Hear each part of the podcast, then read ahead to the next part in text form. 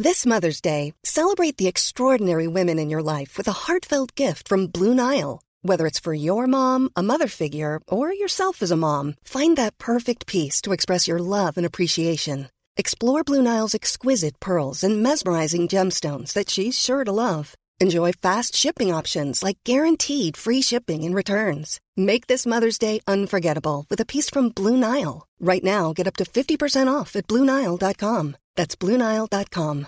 Quality sleep is essential. That's why the Sleep Number Smart Bed is designed for your ever evolving sleep needs. Need a bed that's firmer or softer on either side? Helps you sleep at a comfortable temperature? Sleep Number Smart Beds let you individualize your comfort so you sleep better together. JD Power ranks Sleep Number number 1 in customer satisfaction with mattresses purchased in-store. And now save 40% on the Sleep Number limited edition Smart Bed for a limited time. For JD Power 2023 award information, visit jdpower.com/awards. Only at Sleep Number stores or sleepnumber.com. Even when we're on a budget, we still deserve nice things. Quince is a place to scoop up stunning high-end goods for 50 to 80% less than similar brands. They have buttery soft cashmere sweaters starting at $50, luxurious Italian leather bags, and so much more. Plus, Quince only works with factories that use safe, ethical, and responsible manufacturing. Get the high-end goods you'll love without the high price tag with Quince. Go to quince.com/style for free shipping and 365-day returns. Hej, eh, kära du som lyssnar på det här. Jag heter Axel Öhman och jag gör tillsammans med Henrik Johansson och Sanna Fielding podcasten Haveristerna. Vi har tillsammans med Sanna Vanno, som inte är sexolog, gjort ett tre och ett halvt timme långt avsnitt om porrfri barndom och deras senaste ansökan till Allmänna arvsfonden. Det finns på vår Patreon, men jag förstår att inte alla vill betala för att lyssna på någonting i tre och en halv timme. Så därför så har vi också klippt ihop de bästa bitarna från det avsnittet. Så jag har med mig Sanna Vanno här idag. Hej Sanna! Hej! Hej! Du ska få berätta lite grann om eh, vad det är vi ska gå igenom här nu, eller vilka delar av det jättelånga avsnittet som våra kära lyssnare ska få lyssna på. Ja, um, vi har ju klippt ut, precis som du sa, det absolut viktigaste ur de här tre och en halv timmarna. Eh, och vi kommer ju självklart gå igenom vad det här är för ansökan som Porrfri barndom har skickat in och fått beviljad utav Allmänna arvsfonden. Eh, vi kommer dessutom gå igenom ganska mycket kring porrfri barndoms organisering och hur liksom deras styrelse ser ut, eh, vilka medlemmar de har, hur deras stadgar ser ut, vilka samarbeten de har och sådana saker. Och sen så kommer vi prata ganska mycket om deras olika metoder som de använder tillsammans med barn för att, eh, som de säger, skydda barnen från porrens negativa påverkan. Eh, till exempel de porrkritiska samtalen, Eh, vi kommer att prata om varför filter inte funkar och eh, visa bevis för att filter inte funkar. Eh, och sen så kommer vi prata lite om problemen med att prata om porr på det här sättet som Porrfri barndom gör. Strålande. I avsnittsbeskrivningen till det här avsnittet så finns det också länkar till alla avsnitt där vi tidigare har benämnt Porrfri barndom på ett eller annat vis. Men framförallt så finns det också ett 38 sidor långt dokument om jag inte minns fel. Mm. Som innehåller eh, källhänvisningar till i princip allt som sägs. Så och även bra. det som inte är med i den här ihopklippta delen. Ja. Utan där finns ju källor till allt. Där finns källor till allt. Och vill man höra mer så då går ju det. Det finns en länk till det avsnittet också. Eh, men nu kör vi! Nu kör vi. Häpp, häpp.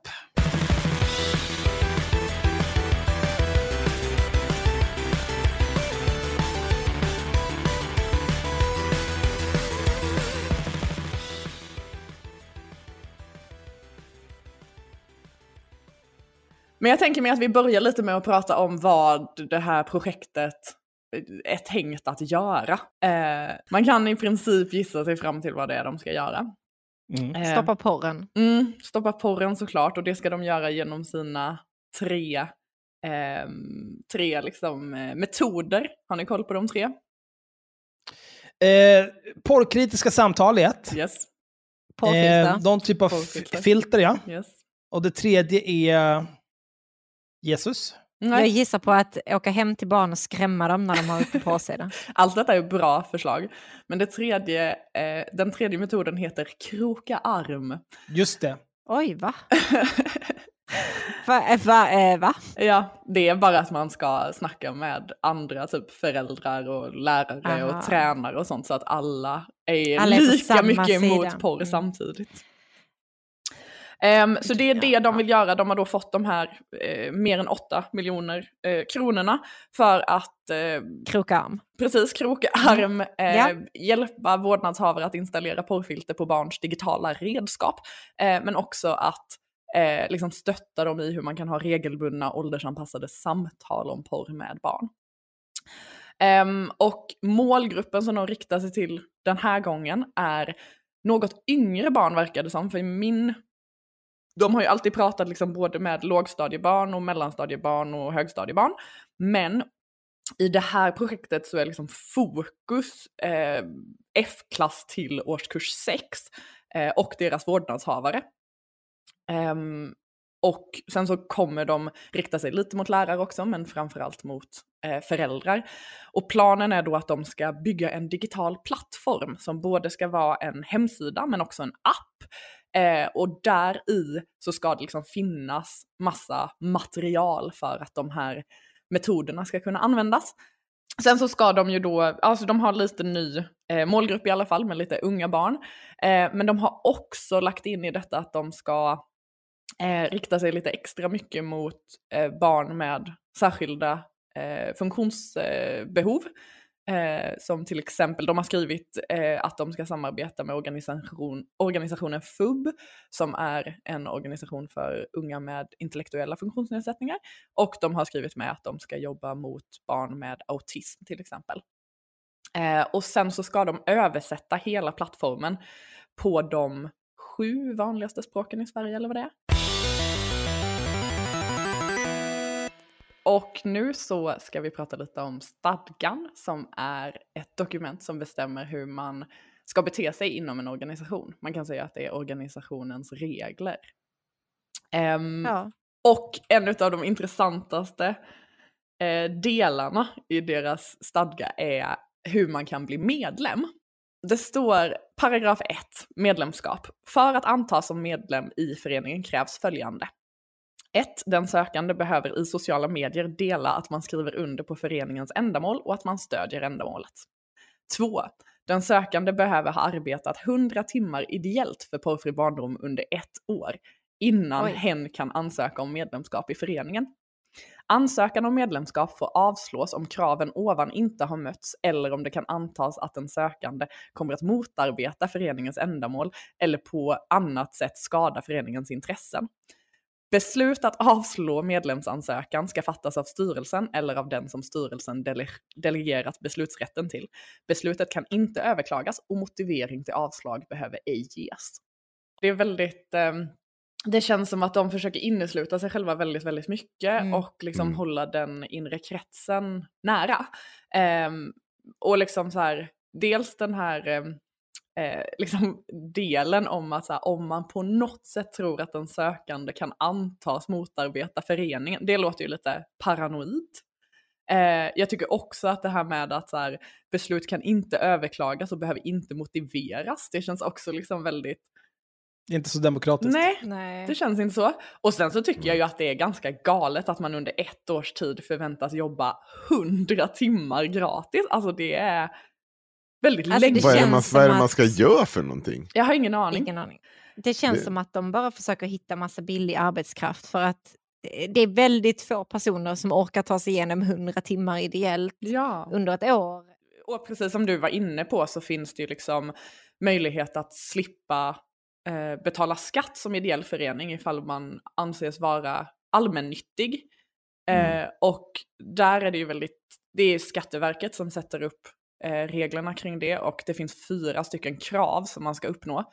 Och det som de liksom faller hårdast på där är ju krav nummer fyra, det vill säga öppenhetskravet som säger att mm. föreningen ska vara öppen för alla som vill bli medlemmar. Föreningen ska ha en öppen medlemsantagning. Det innebär att föreningen är öppen för alla som delar föreningens målsättning och följer föreningens stadgar. Däremot kan föreningen ställa vissa krav för medlemskap, till exempel en geografisk begränsning för hembygdsföreningar, en minimiålder för skytteföreningar eller krav på musikalitet i en musikförening. Men jag, alltså så här, det, det ska till väldigt mycket välvillig tolkning tycker jag, för att man ska se detta som ett rimligt krav. och alltså ändå det, kalla sig öppen. Det ska vara en väldigt välvillig tolkning om man ska se det här som någonting allmännyttigt ja. framför allt. Ja. Men, uh, mm. uh, en annan intressant grej med stadgarna är firmateckningen. Firmatecknare är ju någon som liksom tecknar firman, vilket betyder att man är den eh, för organisationen som får fatta beslut, skriva på grejer, eh, bestämma saker helt enkelt. Eh, speciellt kopplat till ekonomi och juridik. Ehm, och i, liksom, i kutym är att man har minst två firmatecknare för liksom, säkerhets skull så att inte en kan dra. Eh, Kuppa. Precis. Och det står även i eh, Porrfri barndoms eh, stadgar att Eh, föreningens firma tecknas av styrelsen utsedda två styrelsemedlemmar i förening. Eh, vilket betyder att man måste göra det två tillsammans och ska man gå till mm. banken mm. så måste två till och med gå ihop dit. Eh, mm. Och, eh, men ändå, eh, enligt eh, de styrelsemötesprotokoll vi har fått eh, tillsända så finns det bara en firmatecknare. Eh, och det är ordföranden Emanuel Lantz, alltså Elsa Lantz man. Um, alltså jag älskar, jag älskar sånt här. Ja, jag med. Jag älskar sånt här. För att, alltså det, detta, här, detta här är lite samma sak som var med, med gardets upplösning och sånt nu senast. Mm. Senast jag snackade stadgar. Mm. Men det är liksom ingenting som de har firmatecknat är ju giltigt. Nej. Ja, alltså det, det, går ju inte för de har firmatecknat, de kan inte firmateckna. Så allting han har skrivit under det är skit. Mm. Det är absolut skit. Mm. och det är bara, det var så jävla kul. Och så kör de på och de tror liksom att man, det, det är på låtsas. Men vi har ju förstått att det är därför för ansökan eh, är underskriven av Emanuel två gånger. Nej! så det står liksom Emanuel Lantz och sen så bara precis nedanför Emanuel Lantz. Ja, för då var han tvungen att vara liksom lite mer ordentlig för vi har två firmatecknare, men det är han två gånger. Ja. Nej, nej, nej, nej. Men det där... Nej, men där, nu, det här, nu, nu skojar du väl, eller hallå? Nej. Alltså det är så jävla... Men det, det är som, det är ju verkligen en sån här björnligan-move. Jag skriver mitt namn två gånger. Ah. Uh, ja, jag håller med. Alltså det, är... det är jättekonstigt. Det är illa nog att de har samma initialer. Liksom. Mm. Alltså, detta här är ju varför för folk som sitter här nu och lyssnar som inte gillar stadgar. Detta Eller som bara inte har koll på stadgar. ja, ja, men alltså det, detta här är varför, varför stadgar är så jävla roligt. Så mm. fort det kommer någon clown som inte har någon koll på vad den gör mm. så blir det sånt här. Vi ska ha två firmatecknare, vi har bara en. Jag signerar allting ensam. Oj nej, men här kom visst ett lite mer viktigt dokument vi skulle skriva på, typ den här ansökan om 8 miljoner kronor mm. till våra projekt vänta, jag skriver mitt namn två gånger. Men jag tycker också att det är så himla konstigt att Arvsfonden bara såhär, jajamän, Emanuel och Emanuel. Hmm. Alltså, alltså jag vet inte vem som har gått igenom denna ansökan, men Nej. det känns som att det behöver kontrolleras, den här processen.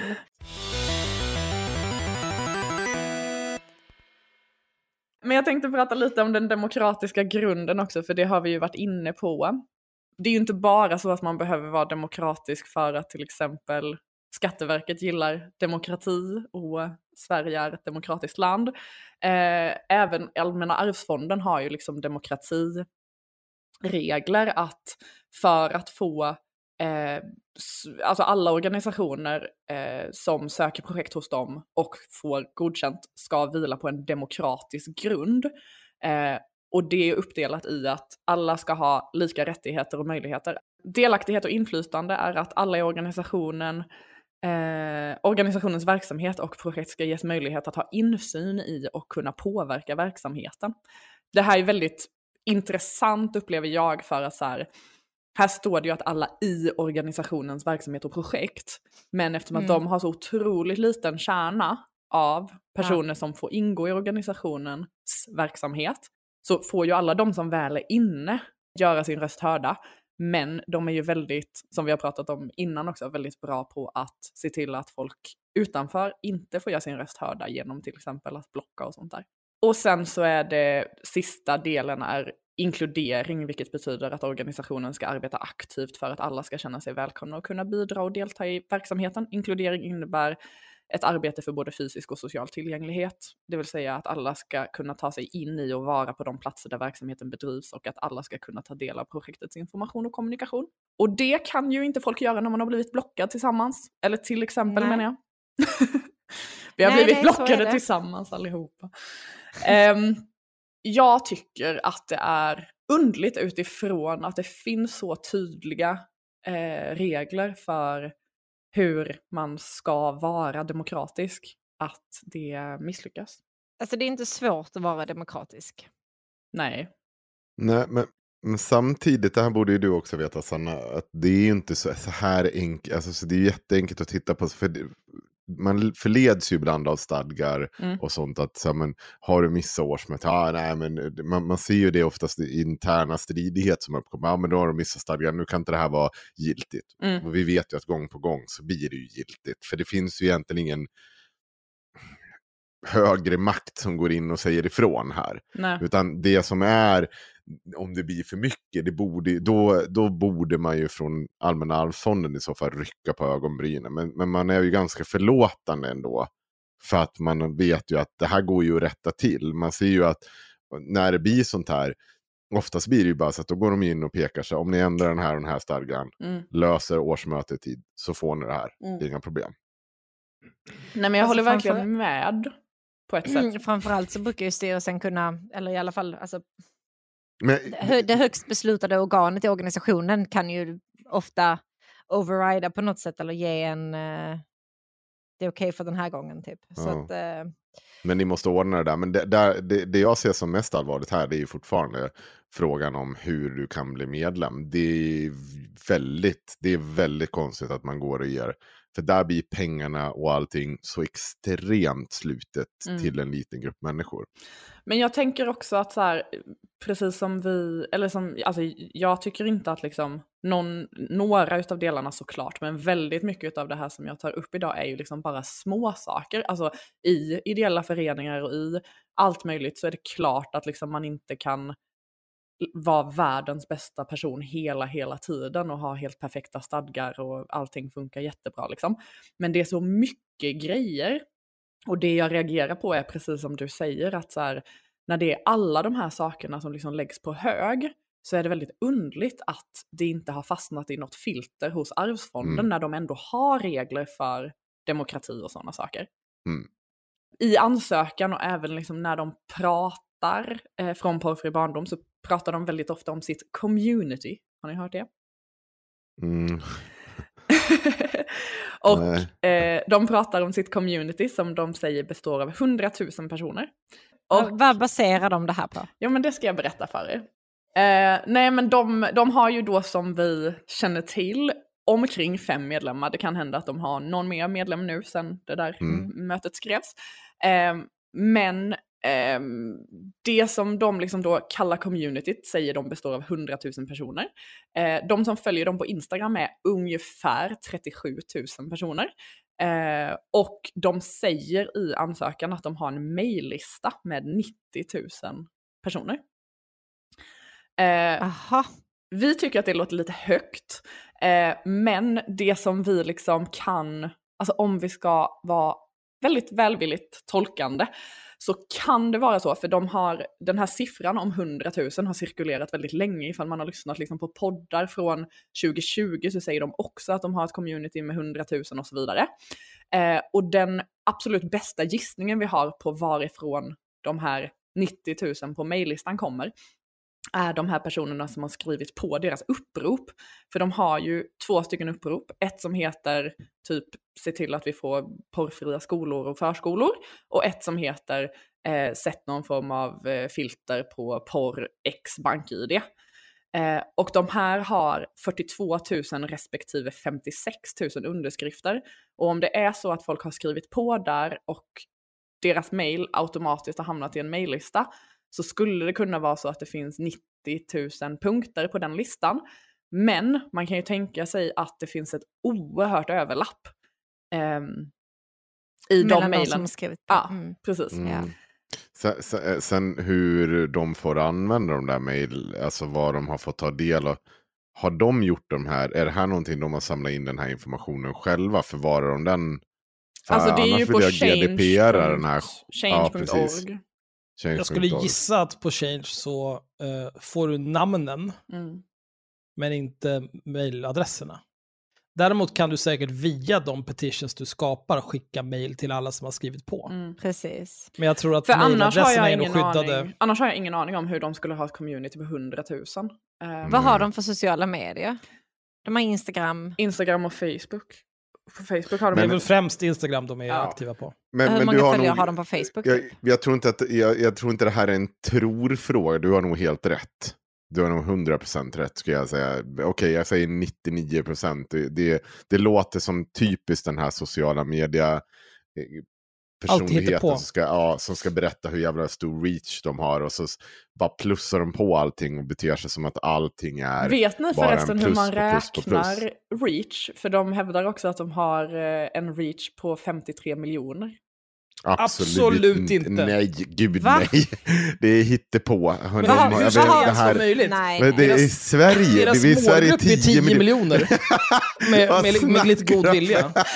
Nej men jag håller helt och hållet med. Vi har försökt så här, tänka, vad menar de? Alltså så här, vi har försökt liksom skapa så här olika Jag, jag kan tänka mig att de system har för så hur har de kommit fram till denna siffran?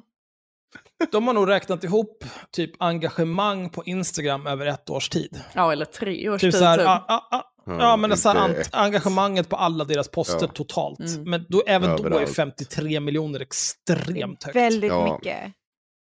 Okej, men då, då kör vi på och ger oss in i styrelsen. Det som är lite intressant är ju att när man börjar kika noga på den här styrelsen eh, så märker man ju att det finns ganska mycket liksom eh, rundgång eh, på olika sätt. Till exempel så var det ju Jenny Holmström och Elsa Lantz som startade Porrfri barndom. Och eh, i den första styrelsen som valdes så valdes Emanuel Lantz och eh, Karl Rodling som är Jennys sambo eh, till kassör och ordförande.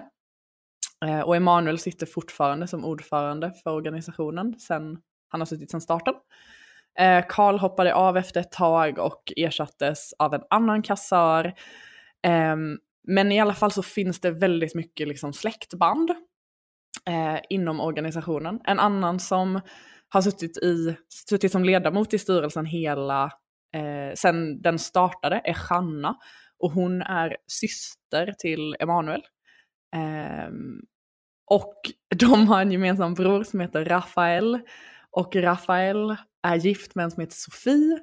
Eh, och Sofie eh, syster sitter också i styrelsen, Alexandra.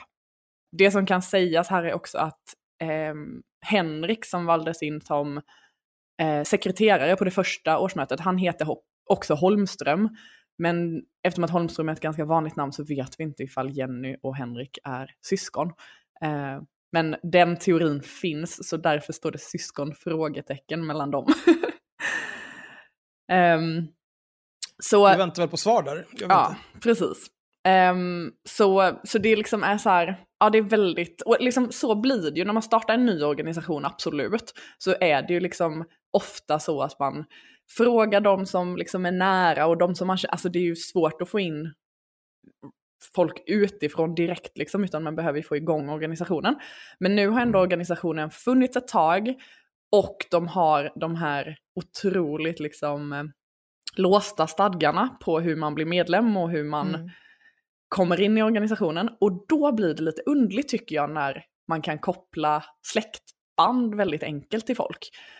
Ehm, här är det ju väldigt alltså, viktigt tycker jag att lägga till att så här, det är inte det är inte att bara säga hallå syrran, kan inte du sitta i min styrelse som är problemet, mm. utan problemet är i kombination med att ha de här stadgarna, i kombination Precis. med att bara ha Emanuel som eh, eh vad heter det? ordförande och firmatecknare.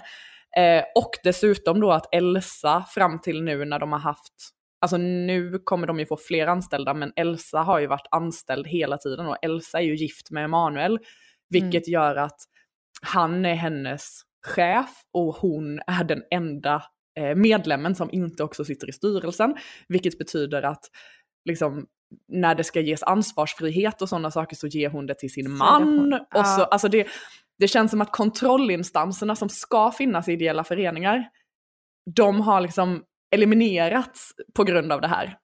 Har ni hört talas om jävlar?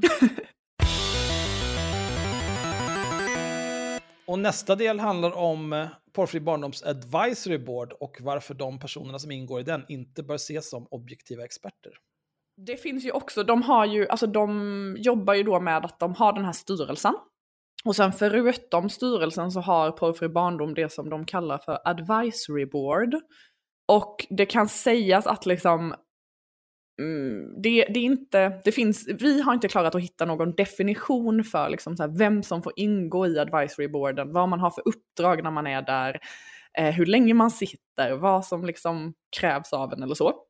Eh, utan det verkar bara mest vara att så här, har du någon form av kunskap som kan legitimera vårt arbete så eh, sitter du i vår advisory board. Um, ehm, när det här dokumentet skrevs, eller när den här delen av dokumentet skrevs, den 25 första, eh, så satt det fem personer i advisory boarden och det var Harry Skärlund som vi känner till, Linn Hed som är psykolog, Erik Modig mm. som är eh, kommunikationsdoktorand av något slag tror jag, eh, Roger Nilsson som är beroendeläkare och Patrik Vincent som eh, driver eh, Dataspelsakuten bland annat. Ehm, den sista personen från advisory boarden som jag vill lyfta är Erik Modig. Han är kommunikationsforskare på Handelshögskolan eh, och han säger, han är liksom deras alibi för att det här med ett filter i huvudet inte är någonting som fungerar.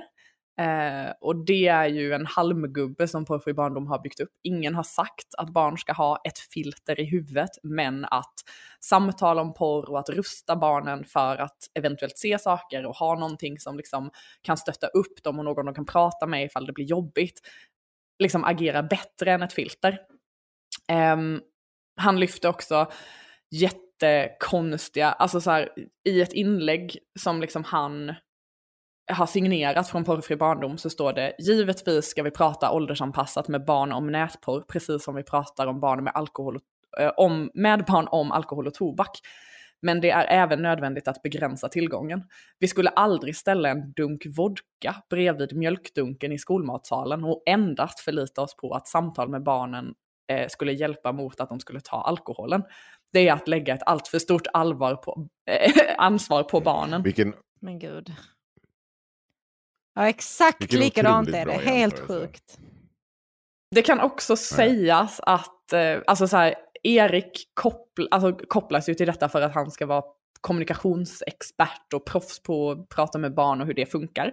Han har forskat på reklamkommunikation eh, och vi har hittat att Elsa och han verkar ha varit vänner redan sedan 2010.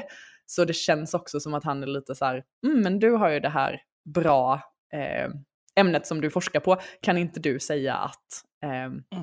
Elsa Lantz har ju tidigare jobbat med PR. Då, då ska jag brasklappa lite för lyssnarna också såklart att en like från 2010 inte nödvändigtvis betyder ett jävla skit. Men om du återkommande ser det här mönstret, att du ser personen som, så, men det, mm. det finns en personkoppling där så här långt tillbaka i tiden. Då är ju inte det mm. konstigt. Alltså. Men, ja, men då vet vi att det finns där det finns liksom, att det är... Mm.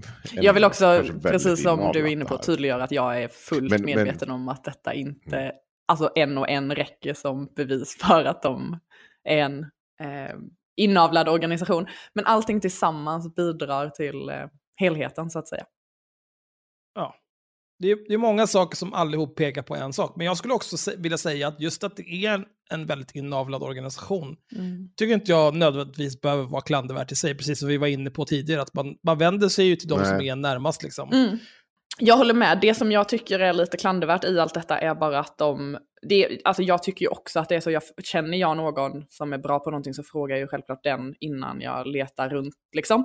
Men det är så mm. många och dessutom är det det här med att eh, det som Porrfri barndom säger och propagerar för är så många andra emot.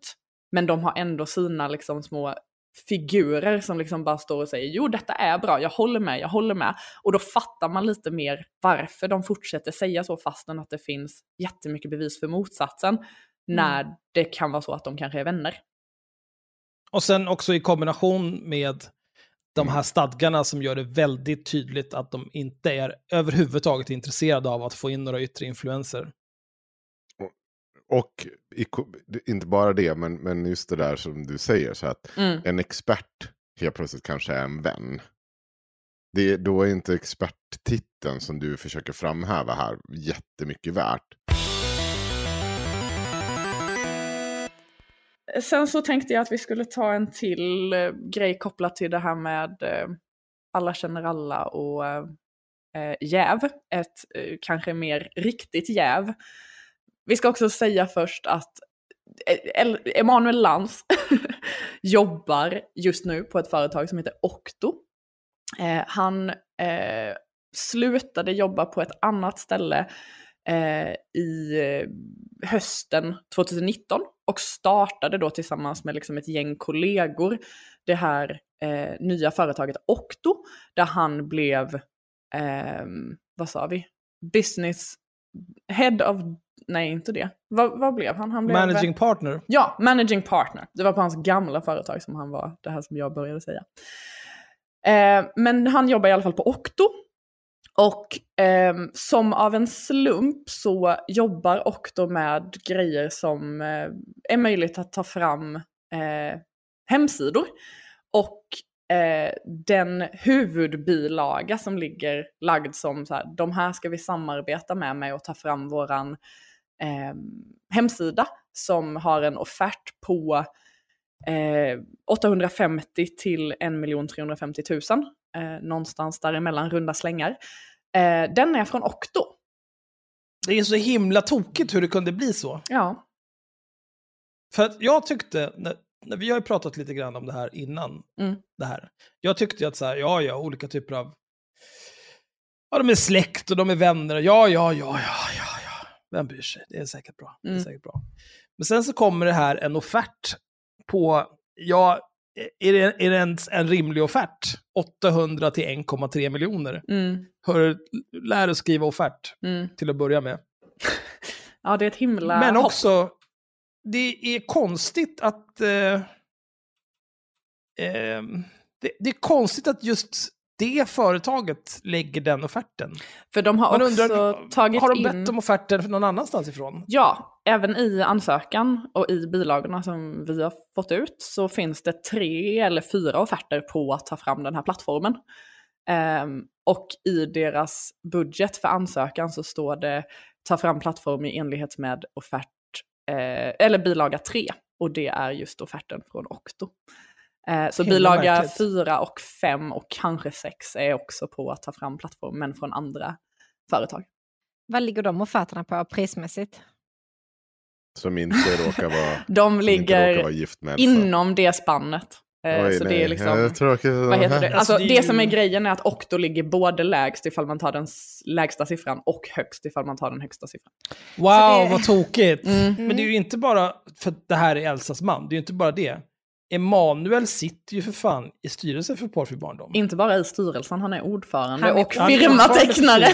Ja, men han är ordförande för, för Nej, styrelsen, firmatecknare. Nej, jag glömde bort att han var firmatecknare! Och han, han är delägare i ett företag som lägger en offert. Det är sån uppenbar korruption. Mm. Och han har skrivit det... på ansökan gånger två.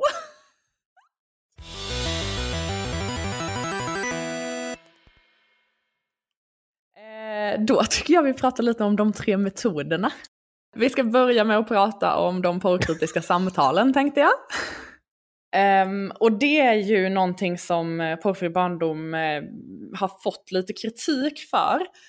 Um, det här med liksom så här, vad är skillnaden på, till exempel nu i den nya läroplanen för uh, sexualitet, eh, samtycke och relationer, så står det att det ska föras kritiska samtal kring olika typer av media, exempelvis pornografi.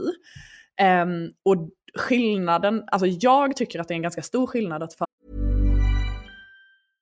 Quality sleep is essential. That's why the Sleep Number Smart Bed is designed for your ever evolving sleep needs. Need a bed that's firmer or softer on either side? Helps you sleep at a comfortable temperature? Sleep Number Smart Beds let you individualize your comfort so you sleep better together. JD Power ranks Sleep Number number 1 in customer satisfaction with mattresses purchased in-store. And now save 40% on the Sleep Number limited edition Smart Bed for a limited time. For JD Power 2023 award information, visit jdpower.com/awards. Only at Sleep Number stores or sleepnumber.com. Many of us have those stubborn pounds that seem impossible to lose, no matter how good we eat or how hard we work out. My solution is PlushCare. PlushCare is a leading telehealth provider with doctors who are there for you day and night to partner with you in your weight loss journey. They can prescribe FDA-approved weight loss medications like Wagovi and Zepbound for those who qualify. Plus, they accept most insurance plans. To get started, visit plushcare.com slash weight loss. That's plushcare.com slash weight loss. Föra kritiska samtal omkring någonting och att föra porrkritiska samtal. Um, ni nickar lite, tänker lite. För att... Jag tänker mig att man kan, alltså kri, porrkritisk, då är det så tydligt att det är liksom porren som kritiseras. Eh, medan i ett kritiskt samtal om porr så har man en reflektion kring porren, man kan diskutera de könsroller som finns i porren. Det behöver inte liksom per definition vara negativt. Förstår ni hur jag Fast, menar? Mm. Du, Det är du, inte- mm, mm. Problemet du gör nu här, är att nu tänker du som en rimlig person. Ja, just det. Om du tänker istället att du är någon typ av eh, psykotisk moralist. Ja, men jag menar att jag tänker mig att det är så som jag tänker mig som eh, Skolverket har tänkt när de Ja. skrev det ska föras kritiska samtal kring medier, exempelvis pornografi. Men Porrfri barndom hävdar ju att porrkritiska samtal är toppen och det är tack vare deras lobbyarbete som det här med porrkritiska samtal har kommit in i läroplanen. Men det, är- Precis. det är olika begrepp. ändå. Ja, jag tycker också det, men de tycker inte det. Nej. Nej, Men vi är ju. Alltså, olika på många sätt. Jag och Skolverket menar förmodligen inte vi ska gå in och föreläsa för barnen om varför porr är dåligt. Nej. Det är förmodligen inte det Skolverket menar. Men det är Nej. det Porrfri barndom menar att Skolverket menar. Mm, precis. Mm. Ja, Ehm, I alla fall så skriver, på, alltså Porrfri barndom kallar ju det liksom åldersanpassade porrkritiska samtal. Och de skriver på upprepade ställen att det ska vara porrkritiska samtal. Ehm, det är ganska liksom allmänt känt att folk så här, reagerar bättre på att bli tillsagd vad man ska göra än vad man inte ska göra. Eh, främjande funkar bättre än förbjud, förbud och liksom eh, argheter generellt. Eh, I alla fall när man liksom ska fostra barn till exempel. Eh, och sen så finns det ju också ganska mycket liksom grejer kring, alltså kopplat till barns rätt och sådana saker så pratar man väldigt mycket om att man ska prata med barn och inte till barn, utan barnen ska vara i samtalet och vi ska skapa kunskapen tillsammans med barnen för att då lär de sig bättre. För att det blir ett mer autonomt lärande ifall man är med i sin process liksom. Mm. Ehm, och detta får ju också självklart liksom jättemycket stöd i till exempel Barnombudsmannens rapport, eh, som vi pratade om förra gången. Ehm, där de liksom... Och, om porr. Ja, precis. Ja. Ehm, och där liksom till exempel skriver de saker som, alltså för då har de ju intervjuat massor av barn, 42 stycken. Eh, och i samtalen. I samtalen lyfter barnen flera nyanserade perspektiv. Att barn och unga har rätt till att utforska sin sexualitet, speciellt ju äldre man blir.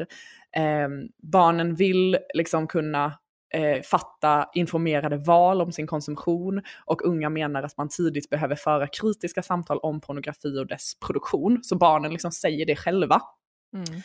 Eh, men också att liksom pornografi inte kan ses som en eh, sak utan det är liksom en, jättemycket olika grejer i samma, man behöver jobba med att stärka barns kompetenser. Alla är ju överens om att vi behöver prata mer om porr. Att ha samtal om porr med barn och unga är liksom ingenting som någon säger emot. Det som jag är kritisk till i deras metod, eh, porrkritiska samtal, är ju just att de är porrkritiska istället för liksom utforskande tillsammans med barnen. Och jag tänker mig också att det blir liksom en så här, man, man sätter en agenda redan från början ifall man kommer till barnen och säger att, det, det finns ett exempel till exempel, för Nina har ju spelat in sådana här, eh, Nina Rung har spelat in filmer där hon berättar hur man kan prata med barn i olika åldrar. Ja. Eh, och där finns exempelvis en film som är för dem på högstadiet.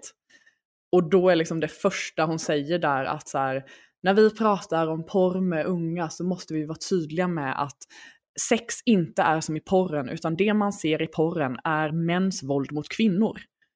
Och det är liksom så här, nu, nu har jag kanske ett, liksom så här, ett, ett väldigt starkt lustsen, en väldigt liksom stark eh, koppling mot lustperspektiv.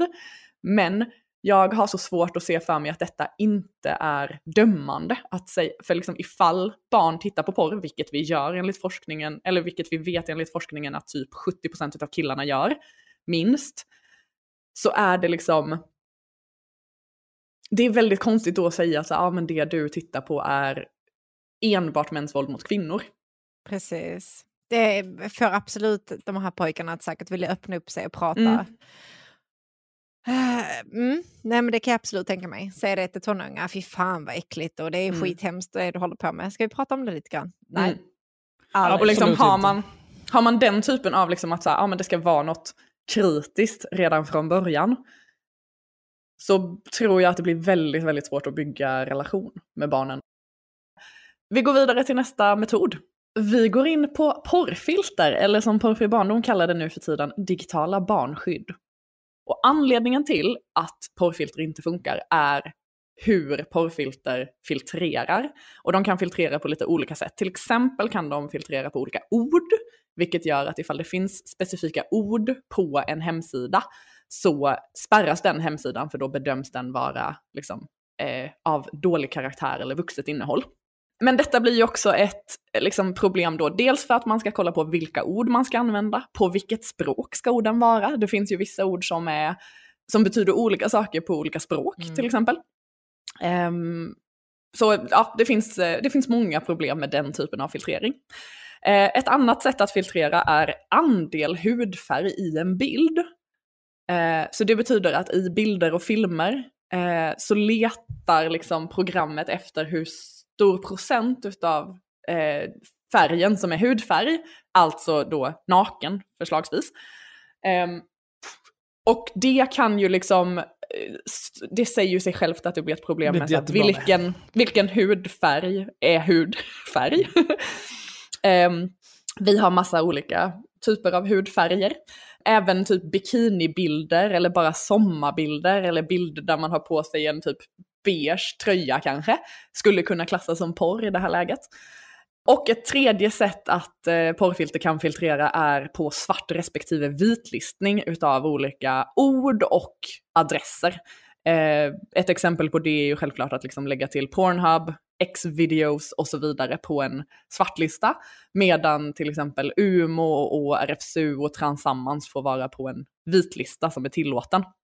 Och detta har ju såklart uppenbara problem eh, när man kan liksom det ploppar upp nya sidor hela tiden. Vi kan omöjligt veta alla porrsidor. Vi kan omöjligt veta alla sidor ett barn eh, kan vilja komma in på. Eh, och ofta när man gör på det sättet så är det så att man kan se bilder från den sidan. Även om man inte kommer in på sidan så kan man välja liksom bildsök och då se. Då ser man det ändå ja. Precis.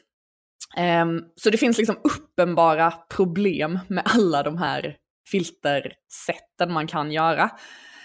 Um, och de största problemen är ju under och överfiltrering som uh, ni säkert känner till. Överfiltrering innebär att filtret tar bort för mycket, eh, mer än det som är önskvärt. Eh, det kan handla till exempel om att man inte kommer in på UMO eller liknande.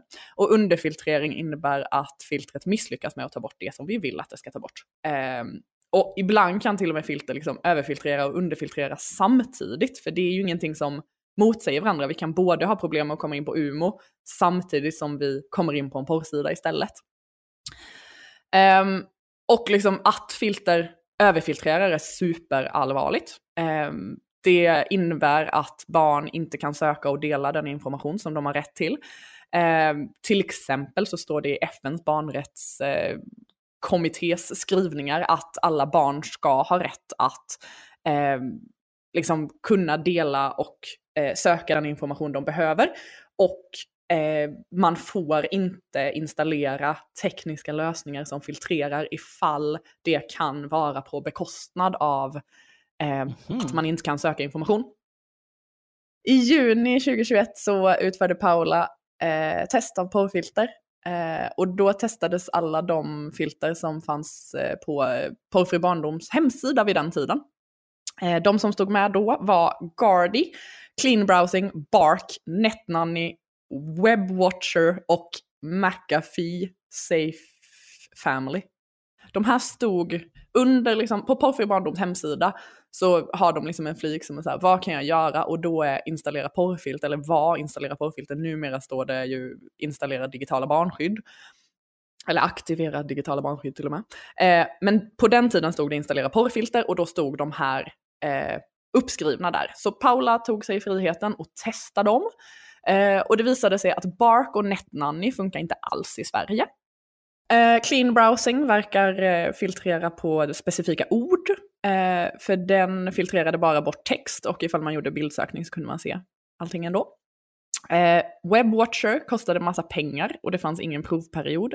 Dessutom innehöll den ett spionprogram eh, som skulle skicka en notis till föräldrarna då barnet sökte Nej. på specifika ord eh, eller eh, saker skickades till eller från telefonen som det var installerat på.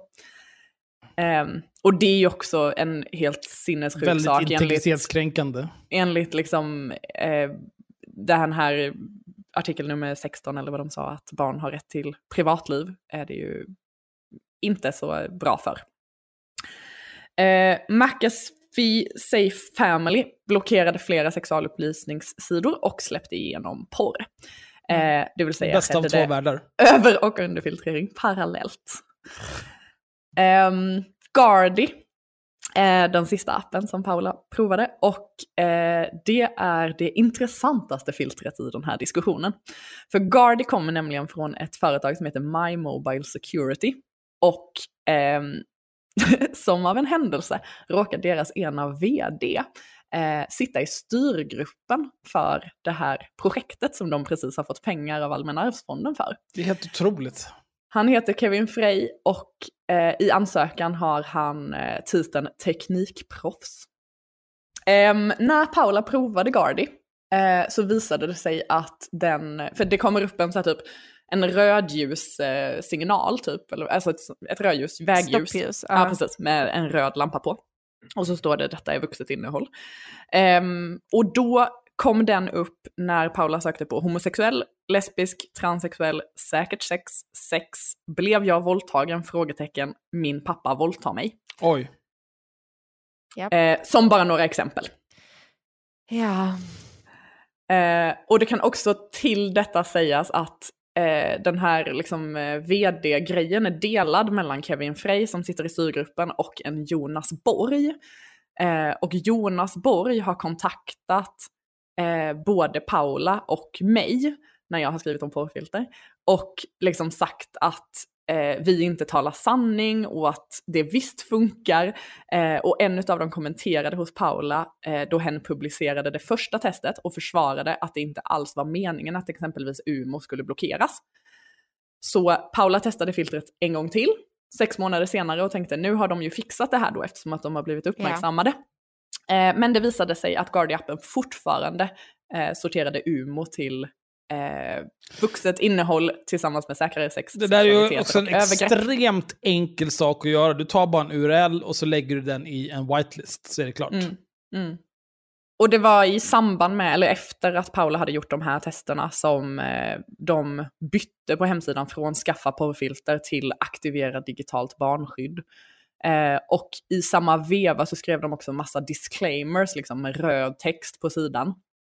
Eh, där de liksom skrev att så här, vi har inte kvalitetssäkrat programmen, bla bla bla. Eh, och de hävdar också att de inte har rekommenderat något filter utan bara listat olika filter som Men finns. snälla!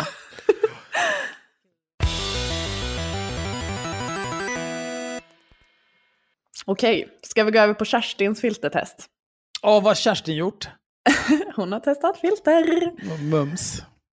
Um, och det var nu bara för några dagar sedan som Kerstin testade alla de här filtrerna. Och det mm. är för att eh, Porrfri barndom har, eh, liksom på den senaste tiden har de gått över då från de här applösningarna för filter så har Porrfri barndom i högre grad börjat rekommendera en kombination av Google Safe Search tillsammans med iOS egna begränsa webbplatser med vuxet innehåll-funktion. Um, och den, det står liksom en, idag när jag var inne på Porrfri barndoms hemsida idag, eh, så står det, så är det den här, de här filtrerna som rekommenderas att eh, installeras eller sättas på på telefonen. Och eh, de har filmer med hur man gör det. Det står också i ansökan att de digitala barnskydd som vi vill hjälpa föräldrar att aktivera är Google Safe Search och Apples egna produkter iOS. Eh, dessa filtrerar inte bort hbtq-information eller sexualupplysningssajter. Eh, det, det stod i ansökan som skickades in, eller ett kompletterande mail till eh, Arvsfonden som skickades in den 3.11.21. Eh, och eh, jag lyssnade på en podd idag då Elsa pratade om just den här kombinationen av filter där hon sa hon fick en fråga av den som höll i podden som frågade, ja men är det inte så att de här filtrerna eh, filtrerar bort eh, sexualupplysningssidor? Och då så svarade hon, ja, eller nej, det är en seglivad myt. Eh, man kan bara prova att installera de här filtrerna och prova att söka på umo.se, lrfsu.se eller rfsl.se. E man kommer in på det.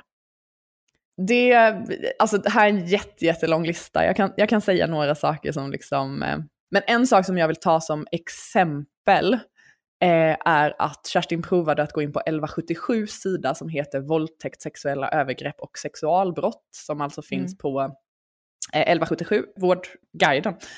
Och på den sidan där man har läst då om eh, våldtäkt, sexuella övergrepp och andra sexualbrott så listas 15 stycken organisationer som kan hjälpa en ifall man har blivit utsatt. Och utav dessa är det bara två stycken som är tillgängliga förbi filtret. Fy några utav, dem, några utav dem som blockeras är Brottsofferjourernas riksförbund, Jourhavande medmänniska, Polisens hjälpsida som heter Brott i nära relation, Kvinnofridslinjen, Um, och sen så, sen så kan man ju också säga att till exempel RFSU var ett sånt exempel som liksom så här, hur Kerstin än försökte så kom hon aldrig in på RFSU utan den var alltid blockad. Mm. UMO var en sån sida som hon liksom kom in, ifall hon sökte på specifika grejer så kom hon in på vissa utav dem men ifall hon gick in på andra grejer så kom hon inte in på dem. Så den verkade, där verkade det vara liksom vilka ord sidan innehåller men RFSU mm. verkade vara svartlistat helt och hållet. Liksom. Så jag vet inte hur de här filtrerna filtrerar.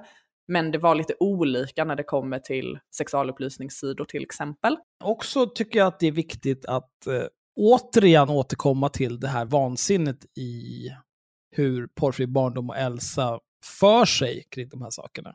Mm. När, på en direkt fråga, filtrerar inte de här bort bra saker också? Mm. Nej, nej, det är en seglivad myt. Mm. Uppenbar lögn. Ja, eller, antingen så ljuger hon, eller så har hon inte bemödat sig med att testa huruvida det är sant eller inte. Och nej, men det är klart att hon inte har testat. Nej, men jag tycker att nej. båda är lika illa. För det är så ja. tydligt att men hon är ideologiskt är motiverad otroligt. på något vis. Det är också och, och, helt otroligt att man liksom kan sitta och ljuga så rätt ut.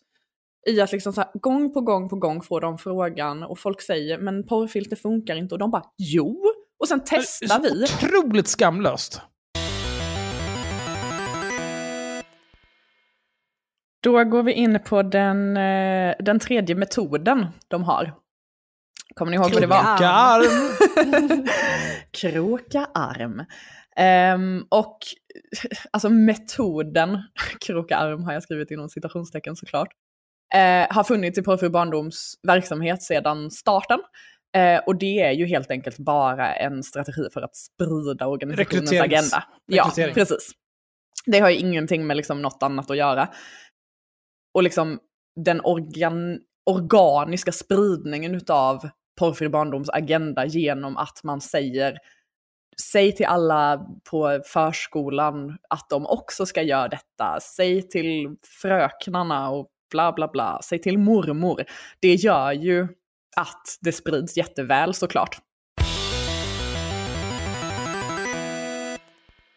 Då har jag några liksom så här små saker som eh, inte riktigt passar i något tema, eh, men som eh, är intressanta ändå.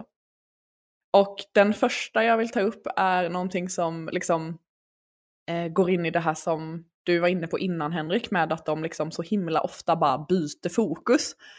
Jag har skrivit det under rubriken dundrar fram. Och det är just det här med att liksom de bara liksom så här duckar, mörkar, blockar, tar bort saker som inte passar och liksom får de kritik så blir det tystnad och sen så ändrar de eh, möjligtvis sin agenda utan att kommentera det.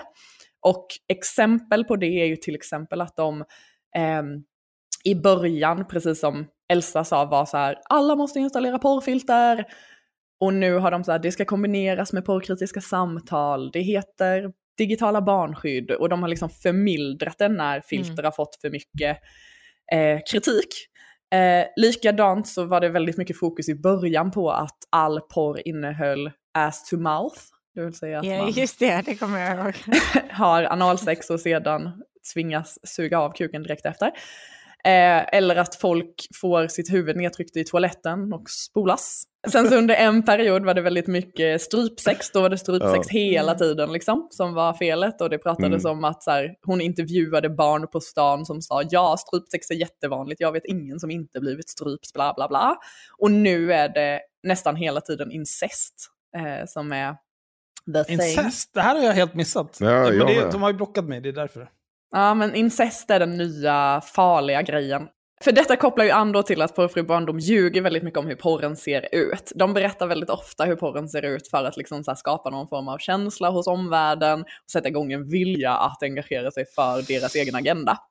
Exempelvis, eh, de har inte skrivit så himla mycket om hur porren ser ut i sin ansökan, men i eh, ett av komplementsvaren som de har skickat till eh, kompletteringssvaren eh, som de har skickat till Arvsfonden den 3 november 2021 så skriver de det finns cirka 60 miljoner porrsajter. Går man in på de mest populära såsom Pornhub och Xvideos kan man få upp följande rekommenderade filmer på startsidan. Dessa titlar är från 25 oktober 2021.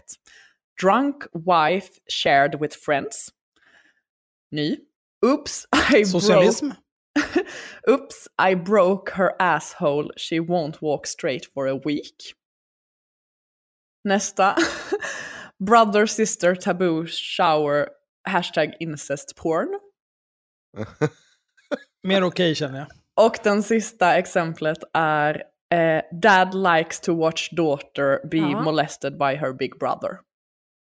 Och detta är ju eh, intressant, skulle jag vilja hävda, för att eh, både Pornhub och Xvideos har eh, begränsningar som gör att man inte kan döpa filmer till sådana här saker. Eh, till exempel ifall man söker på Pornhub eh, efter molested, som gjordes senast idag. Så kommer det upp For science. ja, for science. Ehm, så kommer det upp en ruta där det står warning. Your search could be illegal and abusive sexual material including non-consensual intimate imagery or image-based sexual abuse. Till exempel, och sen står det massa mer. Och sen så har de liksom i sina, i sina riktlinjer så står det att man inte får ladda upp den typen av klipp. Och ifall man söker på till exempel incest eller molested på X-videos så finns det inga träffar. Men i alla fall så är det en sak som är ganska, liksom, som jag tycker är liksom fascinerande och typ lite hemskt här är ju för det kommer inte upp någonting ifall man söker på incest eller molested. Men söker man istället på till exempel painful, då kommer det hur mycket träffar som helst. Och det som stör mig så himla mycket här är att man inte bara kan liksom hålla sig till sanningen. Varför kan man inte tycka att Ja, det är det hemskt illa nog? nog. Ja, är det inte illa nog att det finns filmer som i sin titel heter Painful, till exempel? När liksom så här, istället ska man hitta på grejer som att Pornhub är fullt av incest och molested. Mm. Men det är inte det. Jag var precis på väg att just säga det att här, bara för att de här sakerna inte finns så är det liksom inte ett försvar till Pornhub och deras Nej, det vill jag verkligen, verkligen tydliggöra. Det, det är så jävla sinnessjukt att man Mm. behöver lägga till det här. Man behöver hela tiden bara Mm. salta allting med ett helt jävla saltkar. Ja. Som gör det helt omöjligt att ha en sansad diskussion om det här. Men ja, visst.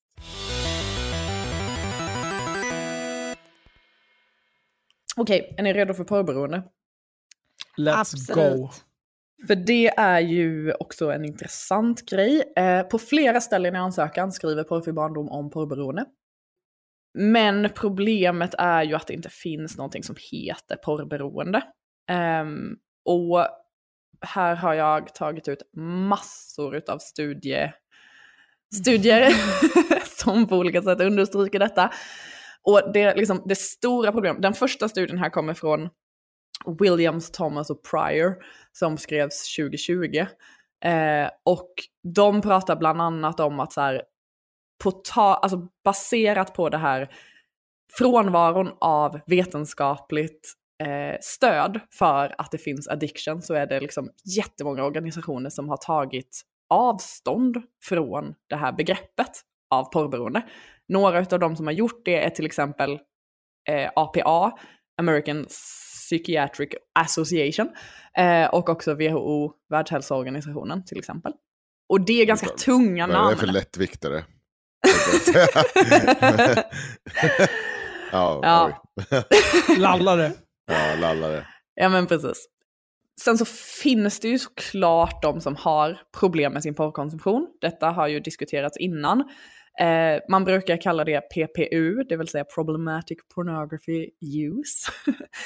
eh, och den här liksom, PPU karaktäriseras av att man känner att man liksom, antingen att man ser mer porr än vad man vill se, att man ser porr man egentligen inte vill se, eller att man ser porr överhuvudtaget.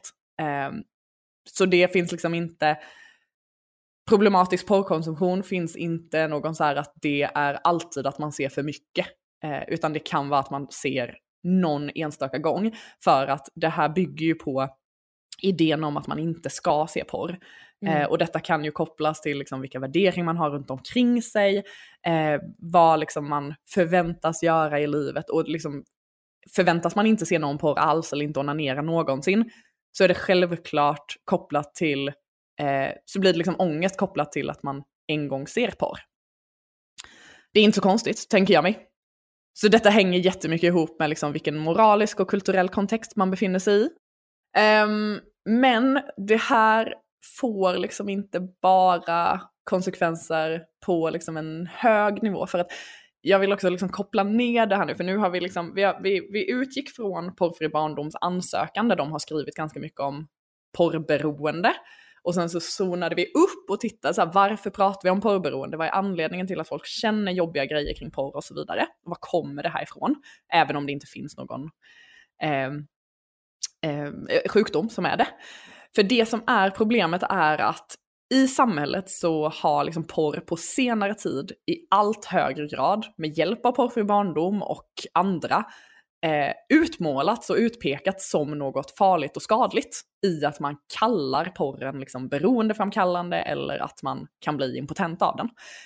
Som sagt så skriver de liksom i ansökan att de ska erbjuda verktyg som kan hjälpa mot nätporrens skadeverkningar. Det är liksom inbyggt i ordet skadeverkningar att det skadar. Ehm, och det skriver de i hur det ska vara liksom utvecklande för målgruppen. Eh, att prata om porr på det här sättet kan sannolikt bidra till en ökad rädsla för hur porren ska påverka. Vilket jag inte tycker är orimligt överhuvudtaget. Ehm, och detta finns det till och med lite liksom, bevis på för att ett exempel kommer från en avhandling som skrevs av en kvinna som heter Spisak. Det är en avhandling från eh, Finland eh, som skrevs 2019. Eh, och en av hennes studier i den avhandlingen var att hon analyserade över 4200 frågor som hade kommit in till en finsk motsvarighet till UMO, där liksom barn och unga fick skicka in frågor. Och utav de här frågorna så kollade hon hur många som handlade om porr och det var 64 stycken. Det vill säga inte så många. Nej. Och utav de 64 så var det bara fyra som handlade om barn som, liksom, alltså som handlade om att de hade påverkats av porr. Medan 35 utav dem handlade om oro kopplat till att porren eventuellt skulle kunna skada dem baserat Oj. på saker de hade hört från till exempel föräldrar, lärare och andra auktoriteter såsom media. Så kidsen kan en hel del om en hel del? Yes, det kan de. Och de hör vad vi pratar om tror jag, väldigt mycket. Och detta tycker jag är väldigt sorgligt, för detta lyfts liksom vidare i Barnombudsmannens rapport också. Um, där till exempel jourer och vårdpersonal på ungdomsmottagningar och sådana saker vittnar om att allt fler upplever de, de har inte systematiskt insamlat, men de upplever att allt fler barn och unga ställer frågor som liksom handlar om vad som är normalt. Eh, och de liksom uttrycker att de är rädda, att de är sjuka i huvudet bara för att de liksom tittar på porr. Exempelvis så skriver eh, Barnombudsmannen, de jourer som vänder sig till yngre stödsökande, exempelvis 13 till 18 år, verkar få fler samtal där barn söker för att prata om sina pornografivanor, om vad som är okej, okay, för mycket och vad som är normalt.